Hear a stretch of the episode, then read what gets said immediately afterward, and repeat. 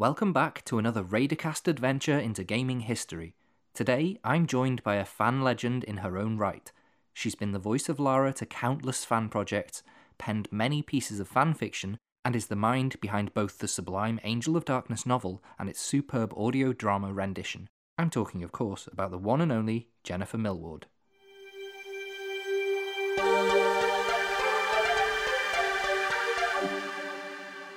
So, Jenny, welcome to Raidercast. Oh, it's very happy to be here, Chris. Really excited to be part of this podcast because I've heard the first episode and really enjoyed it and can't wait to hear more. So Wonderful. Well, we are all the better for having you on. In this episode, we're going to be talking a bit about yourself and how the series has inspired you. Then we can dive into some exciting Egyptian mythology, if that sounds good. yeah. oh, that, that's the exciting bit, you see. that's the bit I'm looking forward to the most because this is one of my huge passions. Tell us a little bit about your Raider journey. How did you first come across Lara and Tomb Raider? My Tomb Raider journey actually starts back in 1999. We'd seen Tomb Raider here and there about on advertising, and to be perfectly honest, anybody who's known anything about being in the late 90s knows that Lara Croft was kind of anywhere and everywhere in every mm-hmm. capacity. She was a big deal. Oh, God. It was like everywhere you looked. She was on Lucozade bottles, she was on magazine covers. You couldn't go anywhere without her face looking back at you. But the interesting thing is that I was really put off by an awful lot of the advertising and the marketing for the game. Um, I didn't own a PlayStation. I've never owned a console, so um, I, I was sort of missing out on the the gaming side of that.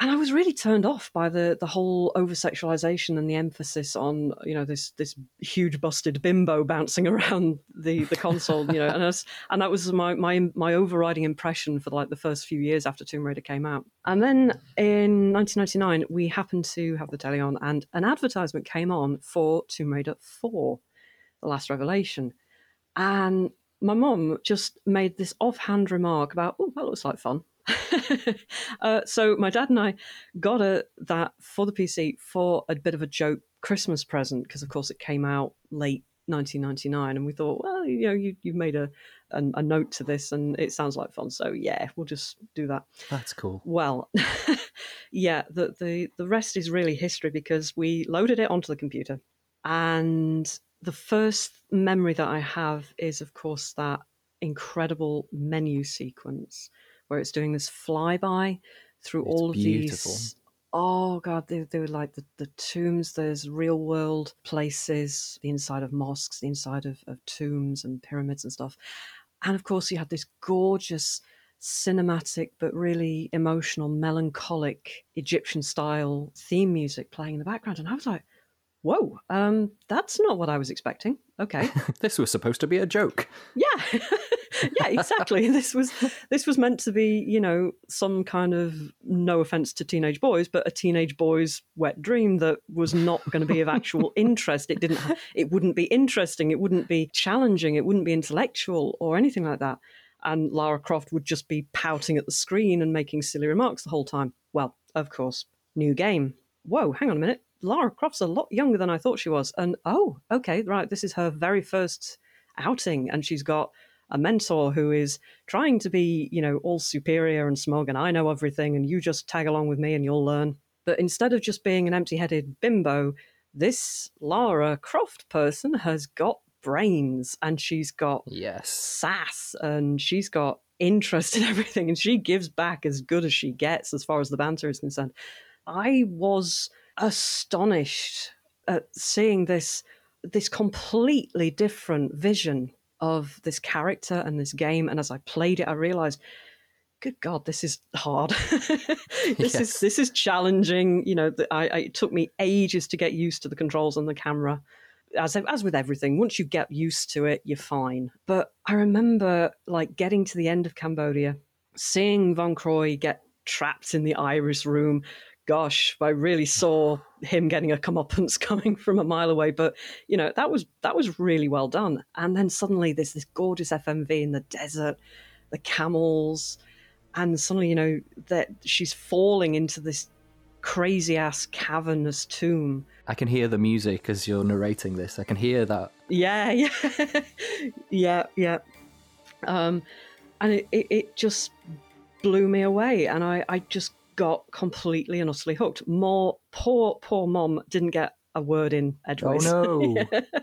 this was meant to be her present, but you know, I kind of did. She ever play it? Um, no, but she watched me play it for a little while, and oh, that's lovely. Uh, that's that's about as far as it went. Uh, Last Revelation was was like should for me personally have really been called like the first revelation, the massive revelation. This hmm. there was no trace of the the marketed, empty-headed, teenager pleasing bimbo anywhere in any of this. No, definitely not. So I was blown away by that. And the more I played it, the more I wanted to learn more about her adventures. So as soon as I finished Last Revelation, and that, that took quite a while, even with, you know, I had to go and get the walkthrough at this because this was like pre forums, pre. oh, goodness me. It's such a big game. But I, I loved it so much. And I, I, just had to have more of this. I, I wanted to know more about the character. I needed to know more about her previous adventures and what was coming next. It's like a compulsion.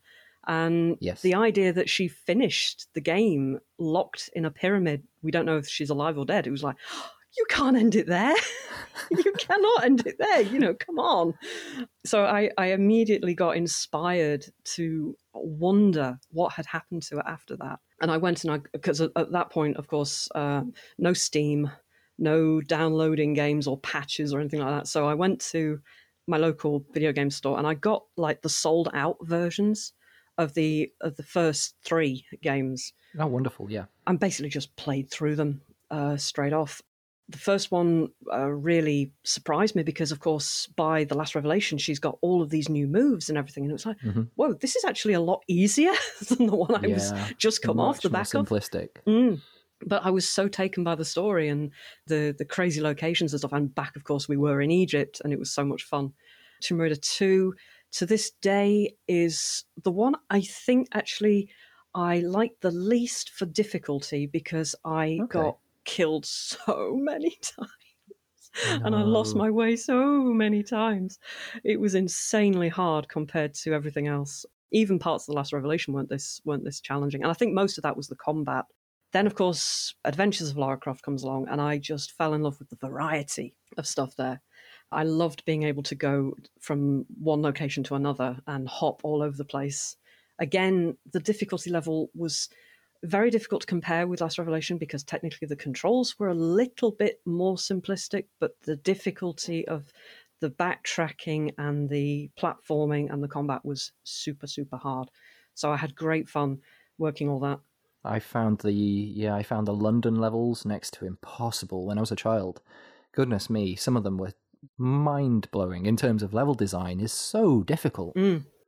And that was my one failure with this. The, the, the levels that I liked the most in Tomb Raider 3, of course, were the more ancient ruins, naturalistic ones like India um, yes. Lon- yeah. London kind of put me off. I mean, I am not even going to mention a particular level's name. I think everybody can imagine it if I say scuba divers and crocodiles and an awful lot of doors and underwater maze type things. That that that level deserves to be its own curse word in the Tomb yep. Raider community. It totally and does. everybody knows exactly which one I mean. But by this time, of course, uh, Chronicles had come out, and I I was so so freaking excited. I can't tell you to get that. Uh, I didn't get it on the day of release, but I did get the Angel of Darkness on the day of release, and that I, I can smell the interior of the, D, the, the DVD ROM case. you know that slightly that slightly plasticky smell that or the kind of ink smell that you get with brand new books or magazines or anything like that and seeing her in, in the denim and then the combats i mean to me that is the pinnacle of lara as she should be and as she will you know that that's where she reached peak croft for me. Wonderful. I, I know it, i know it had a whole bunch of, of hugely negative reviews and a lot of people just flat out didn't play it purely for that reason. And I, i'm really sad about that because it really deserved that attention. And of course that further inspired me because of course it takes place uh, quite a significant chunk of time several months at least after the end of last revelation So when she turns up in Von Croy's apartment at the start and is like, you know, why am I here? Why are you bringing me here? And there was so much bitterness and conflict going on between the two of them. I loved that dynamic and I really wanted to know what was going on. And of course, because the game didn't provide an answer, I immediately just set about trying to figure one out. And by this point, I was lurking on forums, and lurking gradually became full membership, and full membership became a moderation, and just yes. loads of collaborative projects with people. It was so, so good. It was a brilliant time to be a Tomb Raider fan. Was could... this around the time when you started to write Tomb Raider fanfic as well as? Yeah, as... absolutely. Yeah, that was when it. you sort um... of started to plan your Angel of Darkness novel. Um, at first, I wasn't going to be anywhere near as ambitious as that.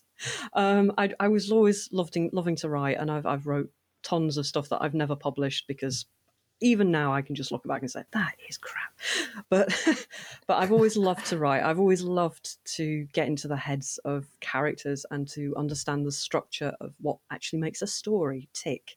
That's always been a passion of mine. So when that aching chasm of unexplained events in Tomb Raider came along, I had to fill it. It wasn't a, oh, that would be a nice idea. No, my, I, I was almost compulsively, I have to find out what happened to her. And I really enjoyed being in first person for Lara. She's a great character to be in first person to because she keeps so much of her thoughts to herself and never ever uh, displays those thoughts or those emotions to the outside world. It's like instantly set up conflict between the internal and the external. So she's like so good for that particular style of writing. I'd written a few shorter fanfics in third person, but the first one that really got it going was a novella that explored what happened to her after she escaped the pyramid. And when I got to the end of it, she gets the phone call from Von Croy begging her to come and help him. She doesn't say why, he doesn't say when or what what the problem is, but you know, he, he wheedles her into coming to Paris. So that for me was the the very natural springboard into I've got to novelize this. I can't just sit back and and have that untold because like the gap between Revelation and Angel of Darkness, Angel of Darkness was so unfinished as a product.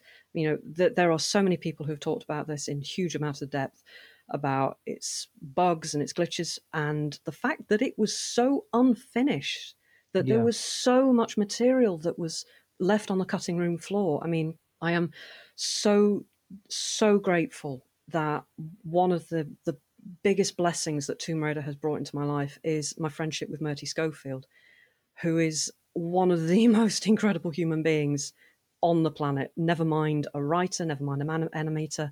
He's just a fantastic human being. And his vision. Well, that's lovely. Yeah, well, it's true. It's, you know, you, you speak to him, you read his writings, you listen to him in live streams and podcasts.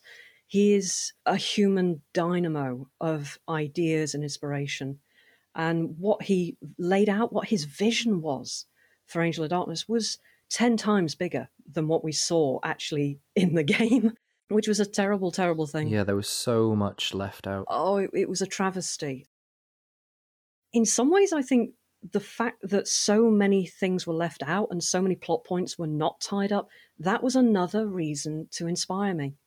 I started collating all of the plot points that were missing and all of the other material that had been dropped that should have been in there all the time. Lara from the novella is kind of sat on my shoulder like the proverbial, you know, conscience whispering, going, just do it, just write it. Just, I really need you to tell my story here because, you know, just, That's just listing it. Well, it was like, you know, all lots and lots of people, really dedicated fans, have spent years going through the beta files, going through the the hidden files like the, the sound, the audio, the animations, and everything. And they've produced all this incredible wealth of material. And a lot of people have put this lot together and collated it on, on forums, on, on websites, and it's awesome.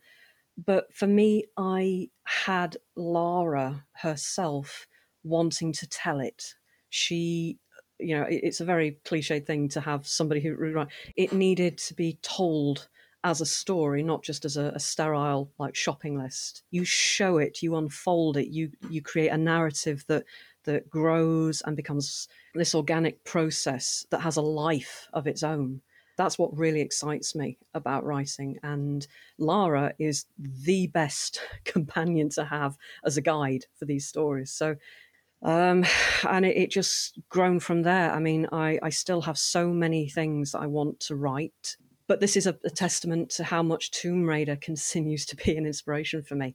You know, years now after I got into that, it's what 21 years this year. My personal Tomb Raider story started in 1999, and I really haven't looked back since. Lara is just such an inspiring character, and it's very personal to me as well because um, that was like less than a year since I had to drop out of school because of health problems. Mm. Pre then, I was a gymnast, I was running, I was climbing. I wasn't shooting dual pistols or fighting T Rexes, but I was definitely. Not for lack of trying. Oh, God. You know, well, there's very few T Rexes in, in Sherwood Forest, trust me, I've looked. but, you know, I don't care how bad things get for me physically. I can still, like, project some of that that love and fondness through Lara, you know. And there's actually a few times in the novel where I I didn't sort of bash people over the head with it, but I kind of inserted a little bit of my own feelings of that. Like when she gets to the Tomb of Ancients, she's going to be rusty. She's maybe even going to be a little bit afraid that she's going to screw it up because she's out of practice. But hell, just take a deep breath and do it. And when she gets to the bottom and, you know, she stumbles a bit, she's hot, she's sweaty, but she can look up and for that moment, there is that rush of joy to have, like, yeah, this is who I'm supposed to be. This is what I'm supposed to be doing. Hey, I'm back. That was a really, really powerful personal moment for me to write. I hope that other people have also been inspired by Lara and know that, yeah, you can have your own inner doubts and your own inner fears, but it's what you do that matters. And she has all of these insecurities, she has all these doubts, but then the core part of her that you know no no pun intended the core part of her that the yeah. start of who she is and who she will always be is always there. You know you can go through all the crap. Underneath that is a strength that can keep you going. Yeah lara isn't just a bit of fun for me and she's not just a source of inspiration for writing but her attitude and the way that she faces these challenges in the games has so so deeply helped me over the years this leads me quite nicely on to another question I wanted to ask you. And there's so much infighting in the community between people who they prefer one developer mm-hmm. over another, or they love mm-hmm. one game and they loathe others. There have been these rifts in the fan base for so many years now, and it just seems that as time goes on, these rifts widen and new ones form. So, what do you think can be done to heal those divides? That's a really good question. I think every single large franchise suffers from this problem. We've seen it in everything from Star Wars to Star Trek. Any franchise that starts off, gets a fan base, develops, they grow up, they have kids of their own, you know, and a new incarnation comes out, a new series comes out, a new vision. The same applies to Tomb Raider. And yeah, they all come under the same umbrella but they are so distinctly different and so yeah. disconnected from each other that I don't think they can be reconciled by an outside force. I think the the best thing that could happen to the franchise is for the developers to kind of just keep acknowledging that all of those eras are totally 100% valid especially when it comes to the fandom and interactions with it, because Crystal Dynamics' um, community management has very much been focused on the new games. You know, each time one yeah, comes yeah. out or the build up to one coming out, you know, obviously that's their job. They're supposed to be, you know, pushing this this new one, but the most of the fan base doesn't just subscribe because they want to see the latest incarnation they want to celebrate the series. Yeah, they want to know that the developers are honoring the legacy of the franchise and those fans' contribution to it. So maybe one of the ways to get around this, it's not a catch all solution by no means, but maybe just a more universal acknowledgement of the franchise. You know, Crystal Dynamics obviously is an American company, Square Enix is Japanese, Core Design was UK based. You know, this is a global franchise and always has been. It's absolutely global, yeah. it is literally going back to 1996, and Yeah. all of that deserves attention. None of them are better than each other. They're just really, really different. The attitude shift, I think, is is perhaps what would help if if there was less um, competition between each incarnation and more recognizing what unifies them. That sort of thing might help a bit more. That's a really, really great answer. Well, I have one more question for you before we dive into Egypt. If you were in control of the series, where would you love to send Lara? Oh God, um, that is a fantastic question, isn't it? Um, to be honest, I would love to see more of the Middle East and Mesopotamian places. Yes, yes, yes, yes, yes, yes. We've uh, Oh, that would be so exciting. well, you see, this is where um, Angel of Darkness was going. The grand place was always going to be Cappadocia in Turkey, and these underground cities and everything. But you know, you delve a little bit into that, and suddenly you get Zoroastrianism, the ancient cultures of Sumeria and Akkadia and Babylon, the Epic of Gilgamesh. There's some wonderful mythology involved in there. Oh, it is magnificent. You know, these cultures are some of the most ancient on earth. And I think it would be criminal to neglect that. More South African places as well, you know, sort of going into like Ethiopia, the Sudan, that kind of area. That's for me would be incredibly ripe areas for, for storytelling to mine. And I really hope to see Lara in, in those places at some point. I think that has led us very nicely to our conversation about Egypt. Ah, one of our favourite places. Absolutely. And it's way more than just pyramids and sand. so Egypt has appeared in three games so far. We've got Tomb Raider 1, Last Revelation, and Anniversary. Today we're going to try and focus on some of the mythos of the Last Revelation, Horus and Set, and the amulet, and where Lara fits into everything. So right at the start, Lara is hunting for the amulet of Horus, and she finds it. She carelessly swipes it, and when it's time for her to investigate the artifact itself, she discovers she's made a monumental mistake. Bit of a boo boo. A little bit of a boo boo, yeah. we see the flashback of Horus imprisoning Set, and that's never really discussed properly in the game beyond Set is evil. So there is quite a story to be told. Oh, God, yes. Who were these gods, and what was their story in actual Egyptian mythology? Probably best, actually, if we begin with why Set was such a cock in the first place. And I know you will get that reference because we've read the same Yes. book. um, guys, if you haven't read this particular book of ancient Egyptian mythology, I'm sure Chris is going to put the link down in the description because let me tell you, it's a very good retelling of the Osiris, Set, Horus, Isis myth. Go read it, I will please. absolutely put a link in the description. Um, but of course, before uh, 20th, first century cartoonists got hold of this, um, a lot of people were talking about this myth prior in history.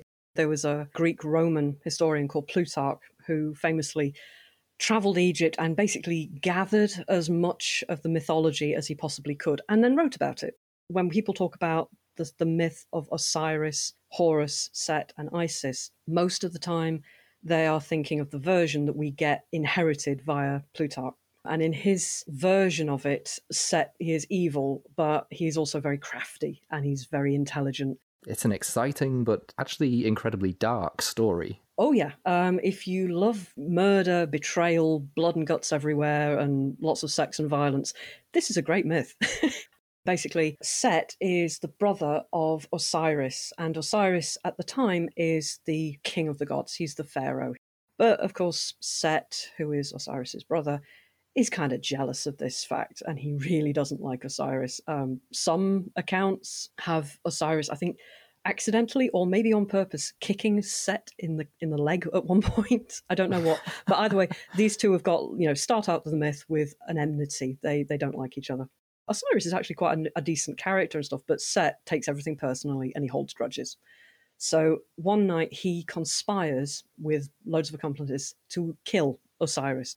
And he gathers all the gods together in a great big party and celebration. And he arrives with a massive jeweled box, beautiful inlaid woods, ebony, ivory, precious stones. And he says to everybody, okay, This gorgeous box will be the prize to whoever fits in it. Now, all the gods and goddesses are very eager about this because, you know, gold, shiny thing, gods need to say more. Especially Bastet. Especially that time. Yeah. Cat, yeah. Why didn't he think about this a bit more carefully? Get out, cat. Yeah. This is why it wasn't made of cardboard because otherwise you'd never have gotten her out of it. so he, he gets everybody to try it. But of course, he has taken Osiris's measurements secretly beforehand, so nobody will fit in it except Osiris, who is the last one to try it, and goes, Hey, wonderful guy. This is fantastic. Thank you, brother. I fit perfectly. Yeah, well done. You win. Donk. Slams the lid down, locks Osiris in the box, gets his servants to solder it shut, and then proceeds to throw the box into the river. Nice move set. Now, most of the myths agree that this box then floats down the Nile until it comes to the Phoenician coast and it gradually gets enveloped by the trunk of a growing tamarisk tree. Box disappears, nobody knows where Osiris is. Isis, she goes yes. nuts over Osiris's murder and she sets out to find him. Set, meanwhile, takes takes over the throne.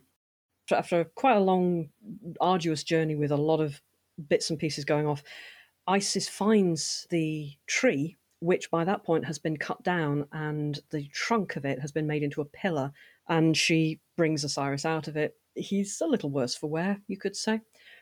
But before anything can happen, before they can escape, Set turns up, and in many versions of this myth, he then cuts Osiris into pieces you know, as you do Yikes. in a fit of rage. Yeah, Set scatters these pieces all over Egypt so that Osiris can never, ever be made whole again and become Pharaoh again.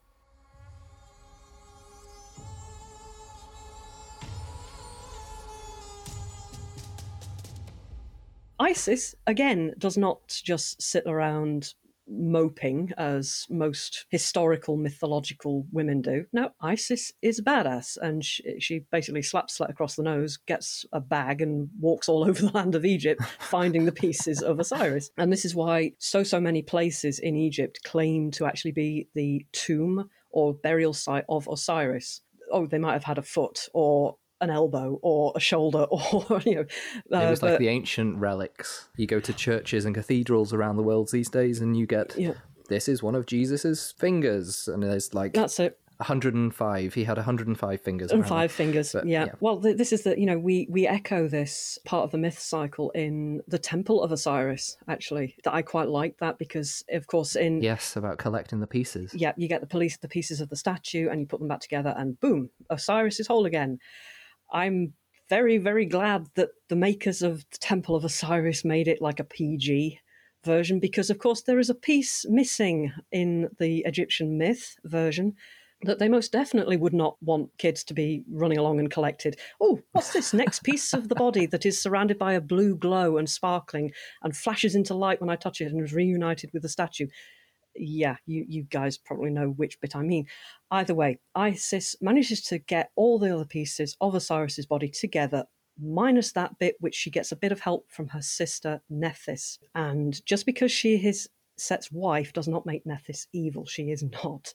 She's a really awesome goddess. And of course, she is also sister to Isis. So she helps Isis reconstruct his body. They get Anubis on the on the case, the awesome jackal headed god of embalming and the dead. And he basically turns this dismembered body mess into the first mummy.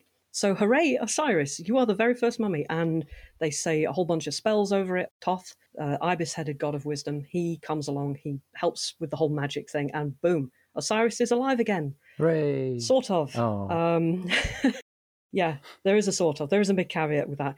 He cannot stay basically. He he has become because he's been dead, because he's gone through all of this.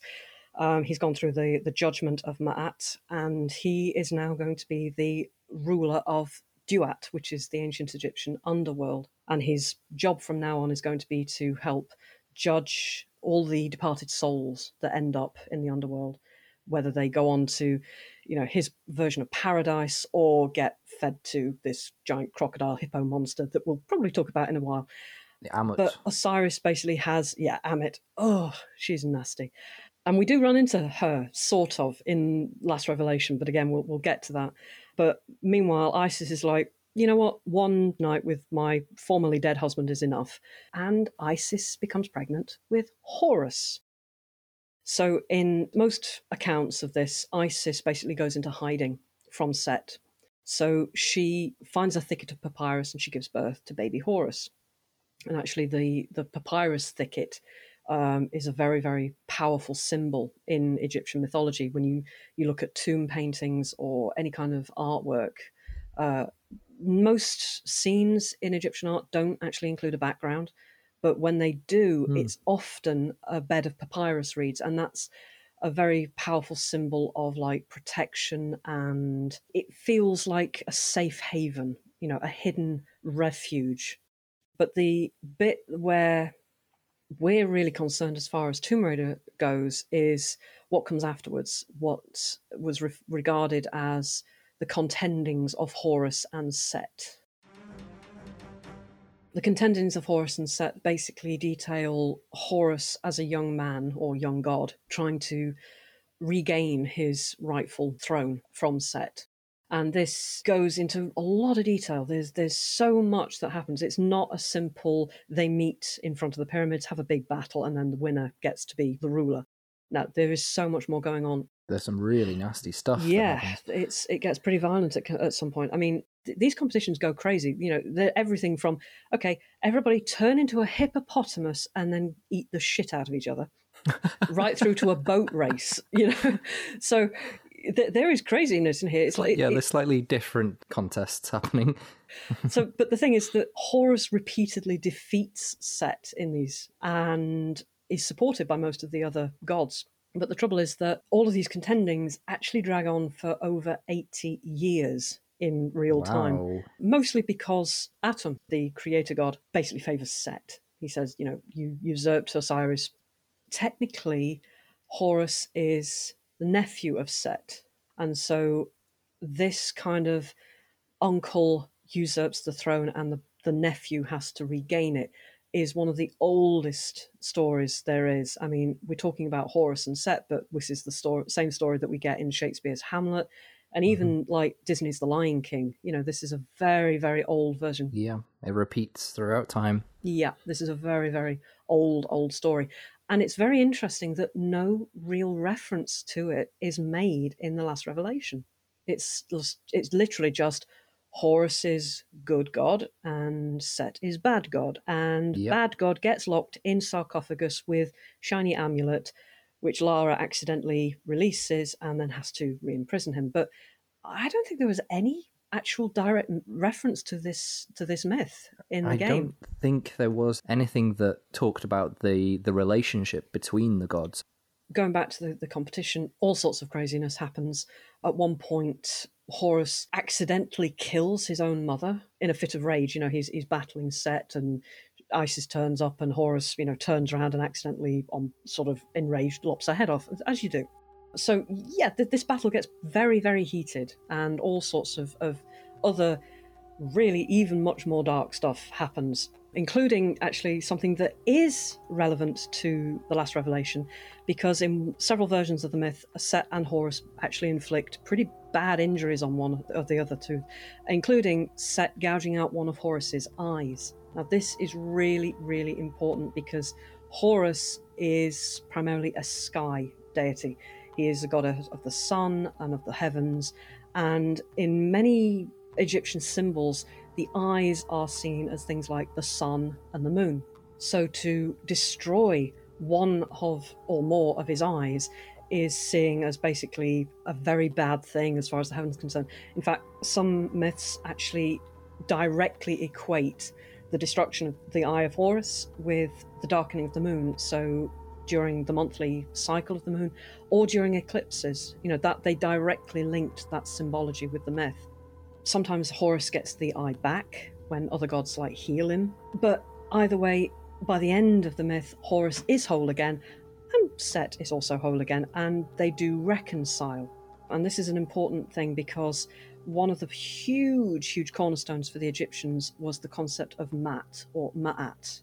And that is the principle of basically universal order, of everything and everyone having a, a specific place in the universe.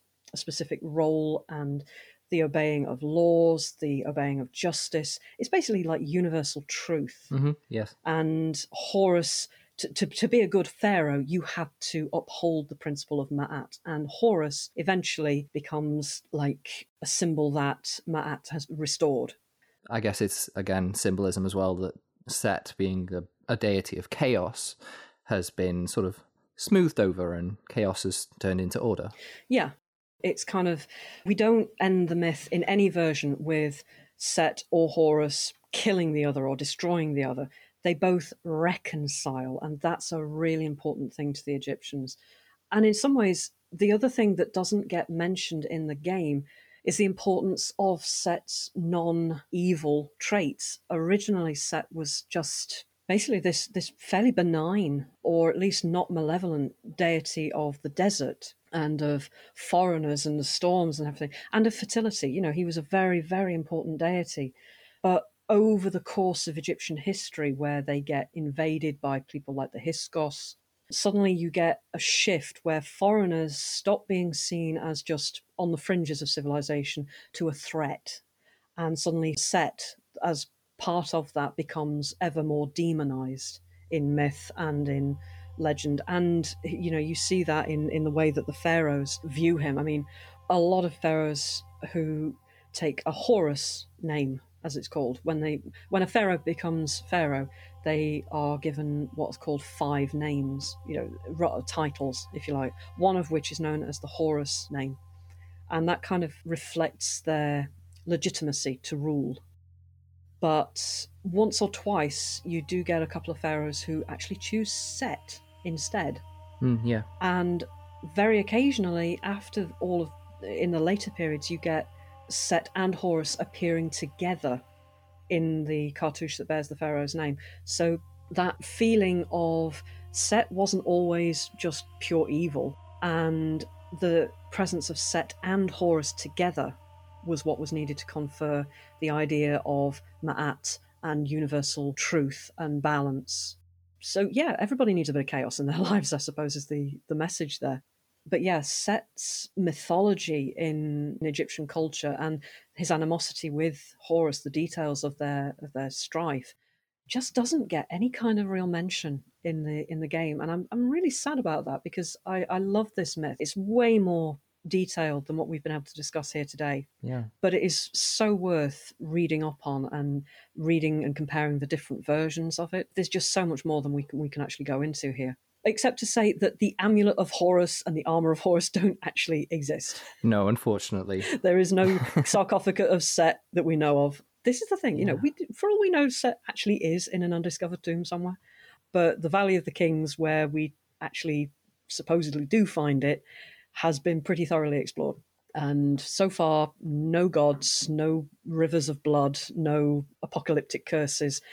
I'm going to hold off on actually on that last one. Now, now I'm thinking about it, but yeah, the actual amulet of Horus, the ankh shape with the beautiful red stone in the middle. No, that that was definitely made up for the game.